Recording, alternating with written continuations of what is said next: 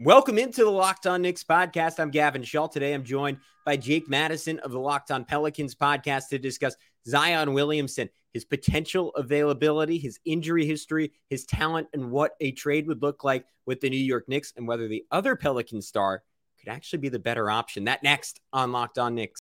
You are Locked On Knicks, your daily New York Knicks podcast, part of the Locked On Podcast Network. Your team every day. And I think we see Willis coming out. There he comes. Starks without a five. Ewing for the win. Yes. Up left. Now fires it. And he's good. And he's fouled.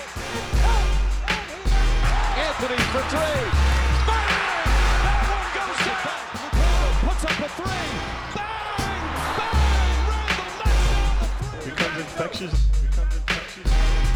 You are Locked On Knicks, your daily New York Knicks podcast. I want to thank you for making Locked On Knicks your first listen today and every day because we are now available on all platforms, and that includes on YouTube. So if you're listening five days a week, that would make you an everydayer, and that would make you one of my best friends. If you want to do so, subscribe on YouTube, hit that notifications bell, comment, like, five star review, all that good stuff, and uh, do the same on the audio side of things. But who's shilling for subs? I'm Gavin Schall, your favorite play by play broadcaster's favorite play by play broadcaster. As noted earlier, I'm joined by the fantastic Jake Madison today to discuss Zion Williamson. We get into it a little bit in the pod, but I just wanted to reiterate again the reason we do these podcasts is not because I necessarily think it is extremely likely the Knicks will end up with Zion Williamson, but because I think in the offseason, when we're doing five or six of these a week, it's worth taking the temperature on some of the best players in the NBA who could be available. And for my money, I think Zion is the best guy who could realistically be traded in the entire league in the next year.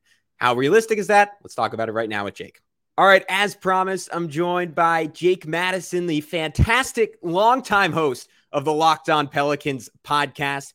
Uh, Jake, welcome in. Uh, you and I were, were chopping it up a little bit pre-show. An exciting offseason for you so far. Are you excited? Are you are not excited? Are you tired of saying the name Moriah Mills? Are you just getting started? What, what's going on over at Locked On Pelicans? Yeah, I tried to stay out of that as much as possible. Certainly eventful and learned a whole lot of things that I never thought I was going to need to learn and probably didn't want to learn. So it's been more interesting around draft time than I was expecting it to be. But look, that kind of makes it fun. You never know what's going to happen the next day. And we were just like waiting on pins and needles for all of it. So I, I guess that, that's where I want to start because I feel like I, I was watching like a thriller and it just cut off with 20 minutes left in the movie. What was the level of truth to Zion potentially being on the table for pick two or three, being dealt for Scoot Henderson? Because I feel like that's a good litmus test for the rest of this conversation going forward about how much it even needs to happen. So we've heard the Woj reporting saying that Zion wasn't, he couldn't find a GM that said Zion was offered or on the table. And all of this is semantics. There, there were conversations around moving on from Zion here in the New Orleans Pelicans. There have been conversations for about two years when it comes to all of this. Doesn't mean things are necessarily likely, but it wasn't that, no, the Pelicans called, say, the Portland Trailblazers and said, we'll give you the 14th pick and like two future lottery protected picks for the third pick, right? The, the Pelicans were very interested in Scoot Henderson. They loved him as a prospect. They feel he's a guy that you could build an entire franchise around. So, you know, there was a lot of smoke and there was definitely fire behind all of that smoke. And I wouldn't say in those conversations that Zion was untouchable. I, I, think that was my general gauge of what was happening as well. But I think it's a good point to establish because you, you do these episodes and, and you see comments like, oh, why are we even talking about these guys? They're never going to get traded. And the rule of thumb with these guys always is they're never going to get traded until they are, right? No, no one's coming out and saying, yeah, yeah, we were, we were shopping Zion. He's, he's totally available. No, look, look, all of the stuff after the fact, right? And I have like people who listen to Locked On Pelicans trying to kill me in the comments saying, like, hold that L, Jake, when Woj says like he was never on the table. Like, you put stuff out after the fact to kind of like give you plausible deniability so that they can go to Zion Williamson and say, like, no, we weren't actually looking at trading you to try and like smooth things over because players take do take this stuff personally. You know, same for Brandon Ingram too.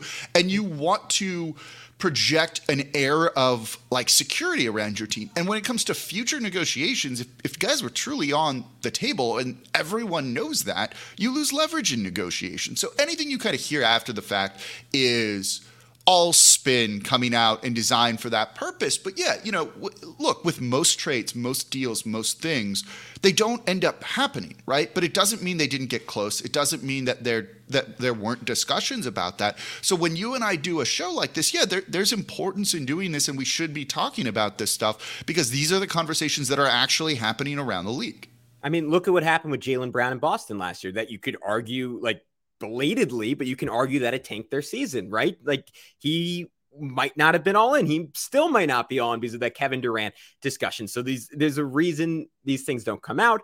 And there's a reason you have them. And, and with Zion in particular, I think there's a reason you talk about it because uh, until the day Luka gets tired of whatever's going on in Dallas, things really go wrong in Milwaukee with Giannis, like he is the prize on the table. And I know people will say, all right, he's played what 100 games in his career. Yeah but he's that good. There's a reason you're still talking about him getting dealt straight up for a Scoot Henderson because the ceiling is that high and you get him and he plays, you are potentially going to be in the mix for an NBA championship.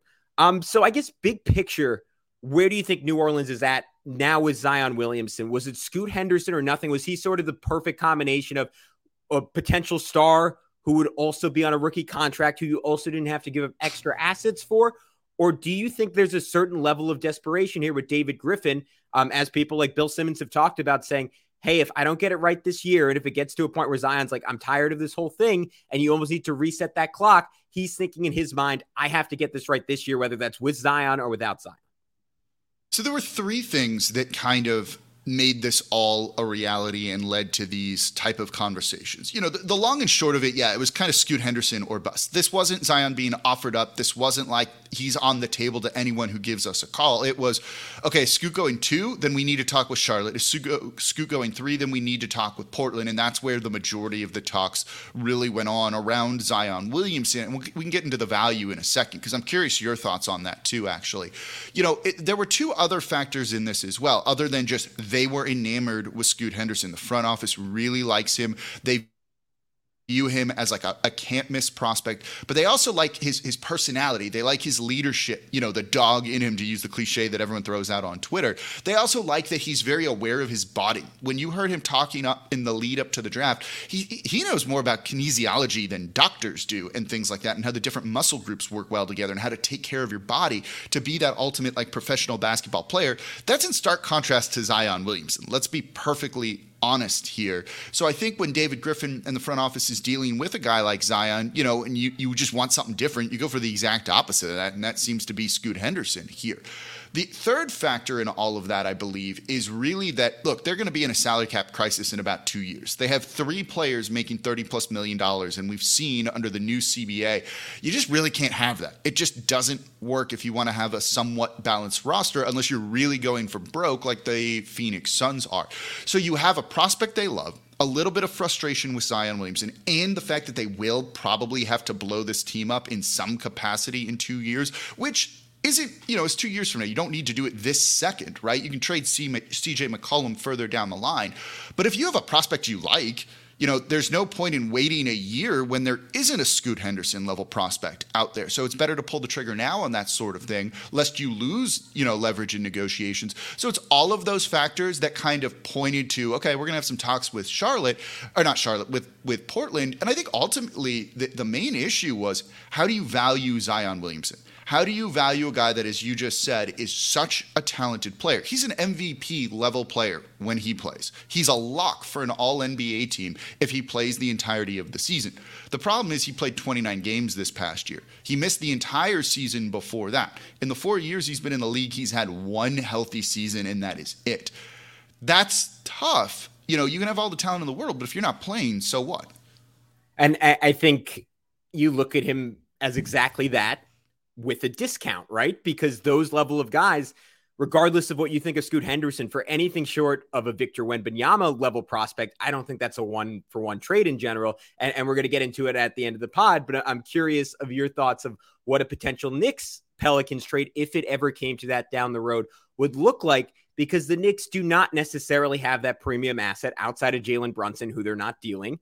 And if they don't, like, is there a world where you can cobble enough together with slightly lower level guys and a million picks and get that deal done? Because I think for a Luka or for a Giannis or for anyone on that tier, that's just not going to get the deal done. Even if those guys are asking out, even if they're asking to go to one place specifically, I don't think there's a world where you make that trade without a consistent all NBA level guy going back to the other team. And for Zion, I'm not quite sure if that's true. I think there's a world where that trade could be done with a player a notch below that as the centerpiece if there's enough picks in there. Um, but for that to happen, I think there's going to have to be a deterioration between the relationship with Zion Williamson and the Pelicans front office, Jake. I want to get into that in just a sec. But before I do, I want to tell everyone about our friends over at eBay Motors for a championship team. It's all about making sure every player is a perfect fit. It's the same when it comes to your vehicle. Every part needs to fit just right. So the next time you need parts and accessories, head to eBay Motors. Jake, I know you're a big fan of their work as well. Uh, so I work on all my own cars. I have a 50 year old car essentially that I'm like restoring, fixing up, and all of my parts come from eBay Motors. You know, those all those old cars, right? You you want them driving, even your current daily driver. If it's not driving, it's not doing you any good, and you need parts for that, and you need parts to fit so that you're not, you know, ordering other ones. And eBay Motors does that for you. That, that's that's the beauty of the game, and, and they have this feature called My Garage. All you have to do is add your ride and look for the green check to know how the part will fit or your money back. Because just like in sports, confidence is the name of the game. When you shop at eBay Motors with over 122 million parts to choose from, you'll be back in the game in no time. Get the right parts, the right fit, and the right prices on ebaymotors.com. Let's ride. eBay guaranteed fit only available to U.S. customers. Eligible items only. Exclusions do apply. All right. Um, let's see if exclusions apply to Zion Williamson and That's David. a great Griffin transition. Because, because to me, that was maybe a stretch, but I, I tried it. Um, but I, to me, the only way he is still getting dealt this offseason, he's still getting dealt in the earlier part of next season, is if that relationship totally deteriorates. So we've heard mixed things about his relationship with David Griffin. We heard at one point, I think it's Brian Windhorst who said he had no relationship at all with his teammates. And we heard CJ McCollum push back on that. Jake, can you get us a little bit closer to the truth? Where, where's Zion at on, on all those things? It's somewhere in the middle. It's somewhere in the middle. He does not have the greatest relationship with the team. Like when Windhorst put that out there, I don't think he's inherently wrong. I think he took it to more of an extreme than it truly needed to be. And maybe that just sounds better. But he doesn't have a strong relationship with the franchise, with the front office, with some of the coaches. You know, he and David Griffin just aren't the best friends, let's put it. And they try, right? This team is trying to cater to him. Zion has also had issues with the medical staff, the player performance and care team, and has been previously reported the Pelicans are restructuring that right now. You know, they hired Aaron Nelson from the Phoenix Suns when David Griffin took over. That's kind of like a vaunted name in NBA circles, player care circles. And now they're booting him out the door, essentially. And you only do that to make Zion Williamson happy because Zion Williamson doesn't want to work with Aaron Nelson and doesn't like Aaron Nelson. So if you're making that type of big change, it shows that you're like, we still want to be in the Zion Williamson business and we're not trying to push this guy out the door. We're trying to cater to him. We're trying to make him happy and kind of mend that relationship. But the fact that you had to get there in the first place, it's not a great thing. In terms of his teammates, you know, he has a relationship with them. He's there right now. He's been around this summer more so than he has in the past. And he works out with them, spends time with them. CJ, you know, went on a podcast and said, like, I, I just worked out with him the other day at the team facility. But that's the key at the team facility you know, when they have off-season workouts, they had them in San Diego last year. They had them, maybe it was in Phoenix the year before that. Zion didn't show up to those. He doesn't go and work out with the team kind of in the deep part of the off-season in the summer when everyone's getting together, and it's basically been every single Pelicans player other than Zion Williamson showing up there. Maybe that'll change this off-season, but I do think that's a little bit telling to a degree on everything. Now, he's got a lot of endorsements, he's got a lot of other things that he needs to be doing, but you should probably make time to go work out with your team. There was one year in Summer League, the year that he missed the whole season, where he was in Vegas and he didn't come around the team at all. You know, he didn't show up to one of their Summer League games, he didn't go to any of their practices, and, you know, he's probably blocks away. It says something, I think, about his level of disconnectedness from the team. I think that's gotten better as time has gone on. Last year, when they made a run to the playoffs, winning the play-in tournament, playing the Phoenix Suns in the first round, he was in Portland. He came back early because he wanted to hang out with the team and be part of it. That's a good thing.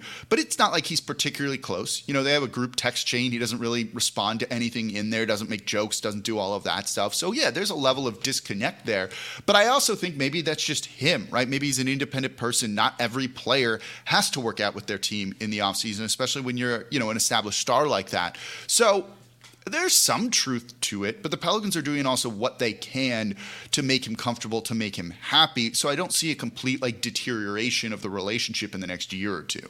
Yeah, I think I think it's always tricky to have these conversations. I'm, I'm sure you're aware on the Knicks side we've had to have them about Julius Randle, and they always like you have to tread lightly because you start stepping into like talking about like someone's like morality or at least that's what it feels like when it's all just about basketball at the end of the day but in terms of how it translates to winning like like that kind of sweat equity like whether it's it's physical or it's like emotional or just connective like i think that stuff matters. It's what it's what makes steph curry a great leader. It's what made someone like tim duncan a great leader. And i i think you inevitably again carefully have to have those same conversations about his injury history right? And and and i'm sure jake you've, you've done this over and over and over again but where are you at on this point? Because it's it's been again three out of the four years he's been in the nba um, where he's had major major issues with this.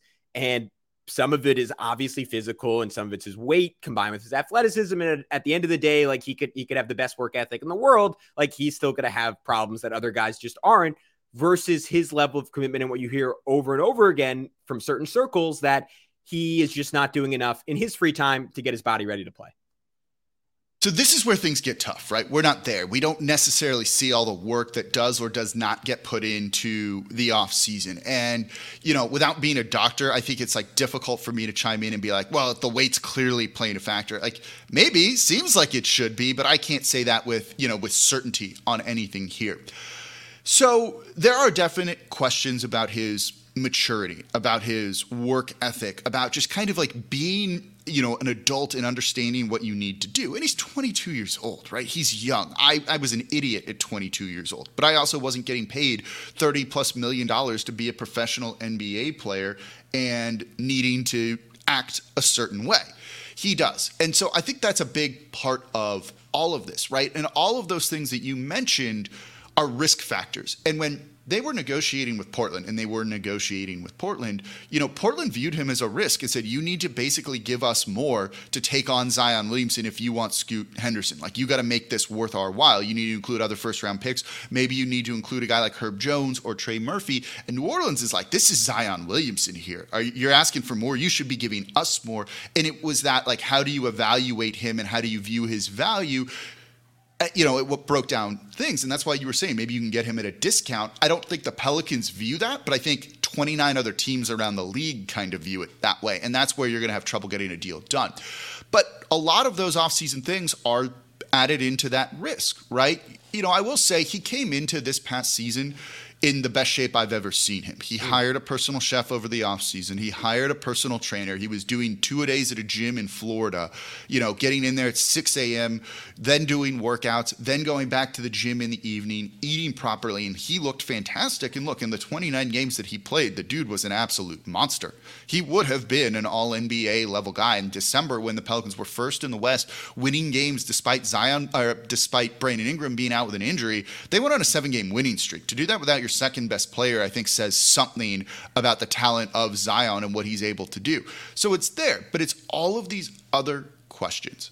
And we don't have answers to that yet. I've seen him recently. He looks good right now, you know, but he wasn't able to play in the play-in tournament this past season because, you know, he'll say one thing, team will say one thing. The truth is, he wasn't taking the rehab from the hamstring you know, seriously. Didn't do the cardio and other things.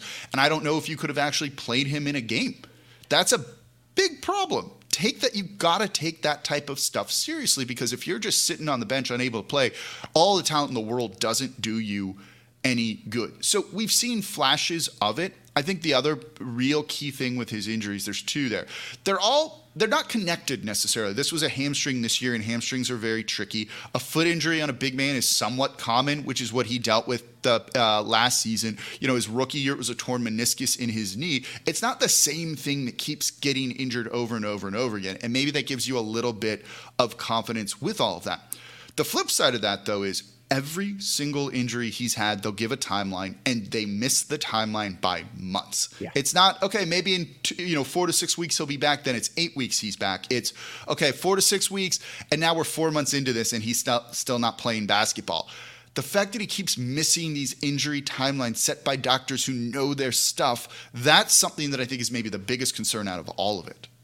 Yeah, I I, I think that is my hesitancy, and, maybe maybe Portland's when when you have these conversations around him because you, you, hear that like oh like he wants to i mean at least early in his career like oh he wants to be in new york. He wants to be in a bigger market. And i, I keep i always come back to as like as someone who is a, a on a smaller scale making a lot less money a chronic procrastinator myself i'm like yeah but that that wouldn't change necessarily in that it might even be worse in that environment because you're out of excuses. You're like all right you got exactly where you wanted to be what's the deal at this point? and i think some of those same things would happen and you're just kind of hoping, and it's kind of the same argument with the Knicks trading for Paul George for the perfect storm, and, and that that's where I want to um, head to next. You touched on it a little bit, but we, we've been we've been all pessimism. Like again, there's a reason why this guy is so coveted, despite all the injuries the 30 games he played this year were ridiculous. Like he averaged just under 30 points per game in December. Um, this is the second podcast in a row I'm, I'm going to reference. The Knicks fans are going to kill me,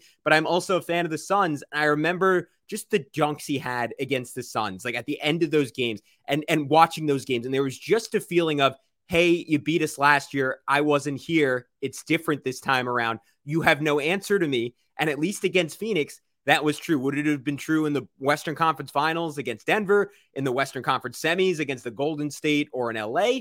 I'm not sure about that. But Jake, like in that superstar echelon, where is this guy right now? Because the only thing I can compare it to is Joel Embiid, where he missed the first two years of his career and then he started playing. And, and there was this feeling of like, oh my, this guy is so talented that unconditioned, frankly, like untested uh, over a large scale against NBA competition, he still looks like one of the best 10 guys in the league. And that's why people were so, so high on Zion initially. And you have people like Jonathan Givony, who loved the draft more than anything else, going on the Lowe Post podcast and saying stuff like, you can't trade Zion for Scoot Henderson. Like, like he he is a different level. Like, is, is that in your mind true about him and to what extent? Yeah, I mean, look, that's why he wasn't dealt. You know, that's yeah. a big part of it, right? Like they could have included more. They could have gotten Scoot Henderson if they really wanted to. And at the end of the day, they're like, no, we're, we're also good with our team. This is a supremely talented basketball player. He, he hadn't played basketball in like 18 months before the start of last season. And then, as you said, just under 30 points per game. He dishes the ball. He shoots 70% at the rim. He's unstoppable, right? Like, this is a guy that doesn't have a lot of moves. There's no mid range game, there's no three point shot, there's no floaters or anything. He goes to the left and he scores that way. And everyone knows what he's doing. And he still averaged almost 30 points per game on hyper efficient shooting, draws fouls, gets to the line, does all of those things that you want. Look, he's similar to Julius Randle, right? In a sense. Randle goes to the left and scores that way. Randle shoots threes more now, but that's what he does. You just can't stop it when Zion does it, even when teams try to do it there's some there's something there. He is such a talented basketball player. And the way that I've described it was I probably, if I were running the team, would not trade Zion Williamson. You know, if you trade Zion and you get Scoot Henderson and Zion goes and figures it all out, puts it all together, becomes kind of like that perfect player you need him to be, you're going to get fired. You're going to get fired. It doesn't matter how good Scoot Henderson is. He's not going to be as good as Zion when Zion is doing all of his things. So if I'm going to get fired, I may as well go down on the Zion Williamson ship because that's the best chance of winning a title. He's a guy that could be an MVP level player.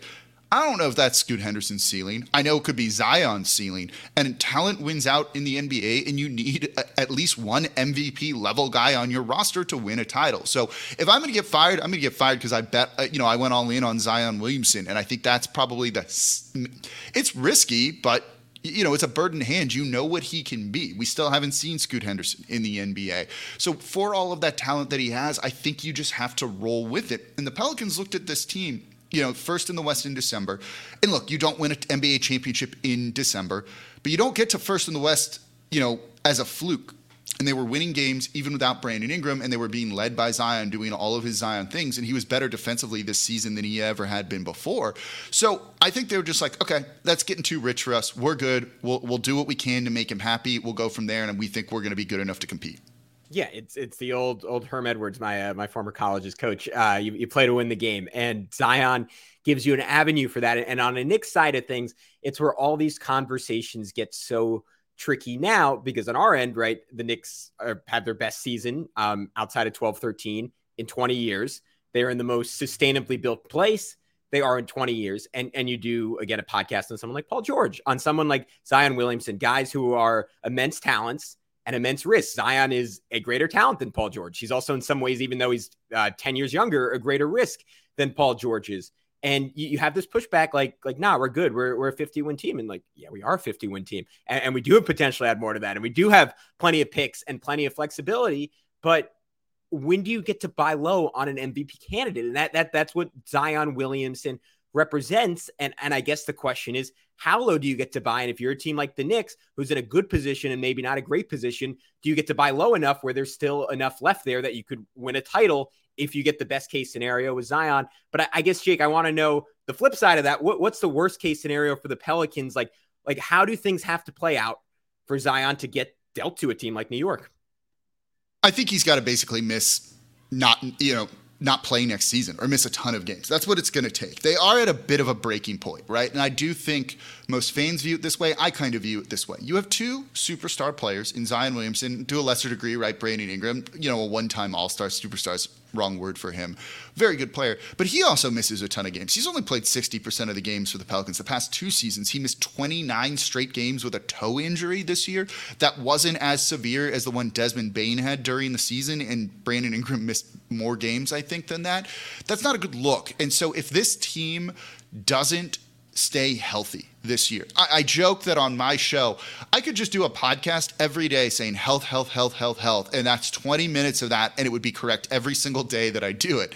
So that's what it comes down to. If Zion can't play enough games, like you just you can't do it anymore. You know, they've done everything they can to set him up for success, and for whatever reason, it's not working. Whether it's the team, whether it's him, whether it's just fluke and bad injury voodoo here in New Orleans or something like that. At a certain point, you've just got to move on. You're a year away from that. And I think when you look at it, you know, you, you saying like, can they buy low on an MVP candidate? I think 29 teams around the league think you can for Zion, and the one team that's saying no, you can't is the Pelicans, and it's ultimately up to them what they'll accept in an offer for that. I think part of that's tied to his extension kicking in this year. It's five years of team control. There's no player option at the end of that. His extension's kicking in without the Rose Rule All NBA stuff because he didn't play enough games to to make it. So it saves the team about 40 million dollars over five years on that. That's not an insignificant amount. His contract, you know, compared to some of the new deals we're going to see, is going to look look fantastic if he ends up playing on it. But because it's low enough, you know, they might say like we can keep taking our chances with this. They're, you know, if he demands out, they can just say like no, we're not. We're not going to do that here. You, you signed a five-year extension. You're stuck here if we want to keep you. So they're in no rush to do it necessarily, other than maybe they're just like, yeah, we can't do this anymore. Or David Griffin gets fired, a new GM comes in, and they're like, all right, we're going to completely change this up because what was happening before didn't work. But I don't think the Pelicans are going to take a buy low option on him right now, especially with him being on team control. You know, I, I eh, there have been a lot of reports out there they don't want to trade Brandon Ingram. They would trade Zion before, but if you look at the two, you know, Bi only has two more years left on his contract, and he's going to get paid in a deal that looks very similar to Bradley Beal Beal's current contract, and no one likes that deal. Maybe you look at moving him before you look at moving a guy like Zion Williamson. So I, I don't see Zion going anywhere else. But if it does, you know, end up okay, some injury happens, he misses the whole season. Yeah, I think they'll at least start to consider it more so than they have at a lower price. Yeah, I, I think, and I, I, think buy low is a relative term, right? I, am I'm, I'm still like, yeah, of course. I, I think, I think of it very similar to Donovan Mitchell, where Zion is clearly another level of talent, but you put in everything we've talked about over the last 25 to 30 minutes and, and you say, all right, like maybe maybe that's a similar place. And for the Knicks, at least for Donovan, that was too rich for their blood last year because you're looking at RJ and Quentin Grimes and maybe Immanuel Quickley, and then a couple of first round picks. And if you're a team like the Knicks, you maybe come to the conclusion like, all right, like it is Zion and and Jalen Brunson and, and Julius Randle. That would be a terrible fit. And like Julius Randle turned into something equivalent as a wing. Is that enough? And maybe if you're the Knicks, the guy you're pursuing is a Brandon Ingram who fits that Paul George mold of the big wing that the Knicks just don't have. And some people want to bet on RJ Barrett to be those guys. I see RJ as maybe a notch below that. Um, but that archetype of player to me, like either I want a Zion, like a rim running freak, or I want someone like Ingram who can stretch out a defense, provide three level scoring, I, I guess Jake, I, we can finish up as as simply as this. Like, do you think a deal that involved like a good chunk of the Knicks' young assets, all the first round picks, would that get it done in the in the doomsday Zion scenario, or are they again citing those five years of team control? maybe trading him to a team like OKC and Zion says, wait, I'm not going to be any happier there. I don't want to go there. And New Orleans is just saying, too bad. Like, we'll, we'll take a Chet and a Josh Giddey and six first round picks and call it a day. Yeah, that's that's where I lean. I, I I struggle to like a Knicks package that much where I'd be like, yeah, do that deal. That's good for New Orleans. You know, again, that five year contract that he's on gives the team so much leverage in all of this, right? And it'll come down to teams wonder, you know, and their kind of risk aversion. Can you bring him in? And if he's unhappy, are you just going to say, like, screw you, Zion, and hope you can sell him on it? And there's going to be teams that will do that, particularly small market teams. Maybe it is OKC, right? Knowing they have all of that draft capital, a lot of young players that they've hit on recently going, no, you can come here. We'll try and sell you on it. And we're not too stressed about it right now. So I think that's the direction that it would go. I don't know if New Orleans would really be, and I'm sorry for this, you know, too attracted by like a package centered around Grimes, around RJ Barrett, and those type of players. Um, I, I, think they would need something more than that, right? It was Scoot Henderson or bust for New Orleans right now. They want a guy that they view that highly, and like I can't overstate how highly valued Scoot Henderson was by this organization, right? They view him as he would have been number one if it wasn't for Victor Wembanyama. They think he'd be like number one next year, probably number one last year, and they have him as a pretty comparable prospect, I think, to a guy like Ja Morant, who everyone was really high on too. So unless you're getting someone at that level, they're probably going to keep rolling the dice with Zion for the foreseeable future, unless something really, really bad happens. And even then, they still might try and wait it out. I, guess the flip side of that is you're, you're trying to build around Zion does RJ with that relationship in terms of you're saying like all right we're, we're going we're going to appeasement right we're, we're just trying to keep this guy happy does RJ another young piece and a bunch of picks in a world where Brandon Ingram's on the block does that get it done? Like, like, do you think that's maybe the more realistic deal that could be done with the two teams? Maybe, maybe. It's the reason I think they'd be looking to move Brandon Ingram is more of a salary cap situation, right? He's a salary cap casualty at that point. The Pelicans are one of two teams in NBA history that have never paid the luxury tax. I don't know if they will. So if they're going to be in an upcoming salary cap crisis, you need to provide you know alleviation for that sort of thing. So if RJ Barrett, right, he's on an extension or is going to be on an extension, right? He's yeah, earning something like 20 26 million a year about. Yeah, 26 million. You know, Brandon Ingram's making 33.8 this year. Yeah, there's some help there, but it's still long-term money and I wonder if New Orleans would rather be getting like expiring contracts to kind of clear some salary, clear some, you know, money off the books. That's where I think that could get a little bit iffy, right? If you're trading him for a comparable salary player, there's there's a gap there. Don't get me wrong. I just don't know if that's going to be enough for New Orleans to be like, okay, yeah, let's get off of Brandon Ingram. I think part of the reason they looked at Scoot Henderson is this is a dude we love who's going to be on a cost-controlled rookie deal for four years, then the rookie extension after that, which is doable for us. So it resets them where they are in the salary cap situation. It's trading you know, let's just say the trade's more or less in a vacuum, Brandon Ingram for RJ Barrett. I don't think it provides that same kind of relief as trading Brandon Ingram for a future third overall pick or something like that, where you get that guy on a much cheaper contract. All right, Jake. Uh, this is the second straight one of these conversations that's left me bummed out at the end, but I love talking to you all the same. Um, one final time before I let you go, can you tell everyone where they can find uh, all your great work? Of course, Locked On Pelicans. It's like wherever you search Locked On Knicks, just put Pelicans in there. I'm on Locked On NBA every Wednesday too, so it's uh, interesting times. We'll see what happens. All right, awesome. Thank you, Jake Madison. Thank you to everyone who tuned in. Uh, one final time, Locked On Pelicans, Locked On Knicks. Subscribe wherever you get podcasts, and we'll talk to you soon.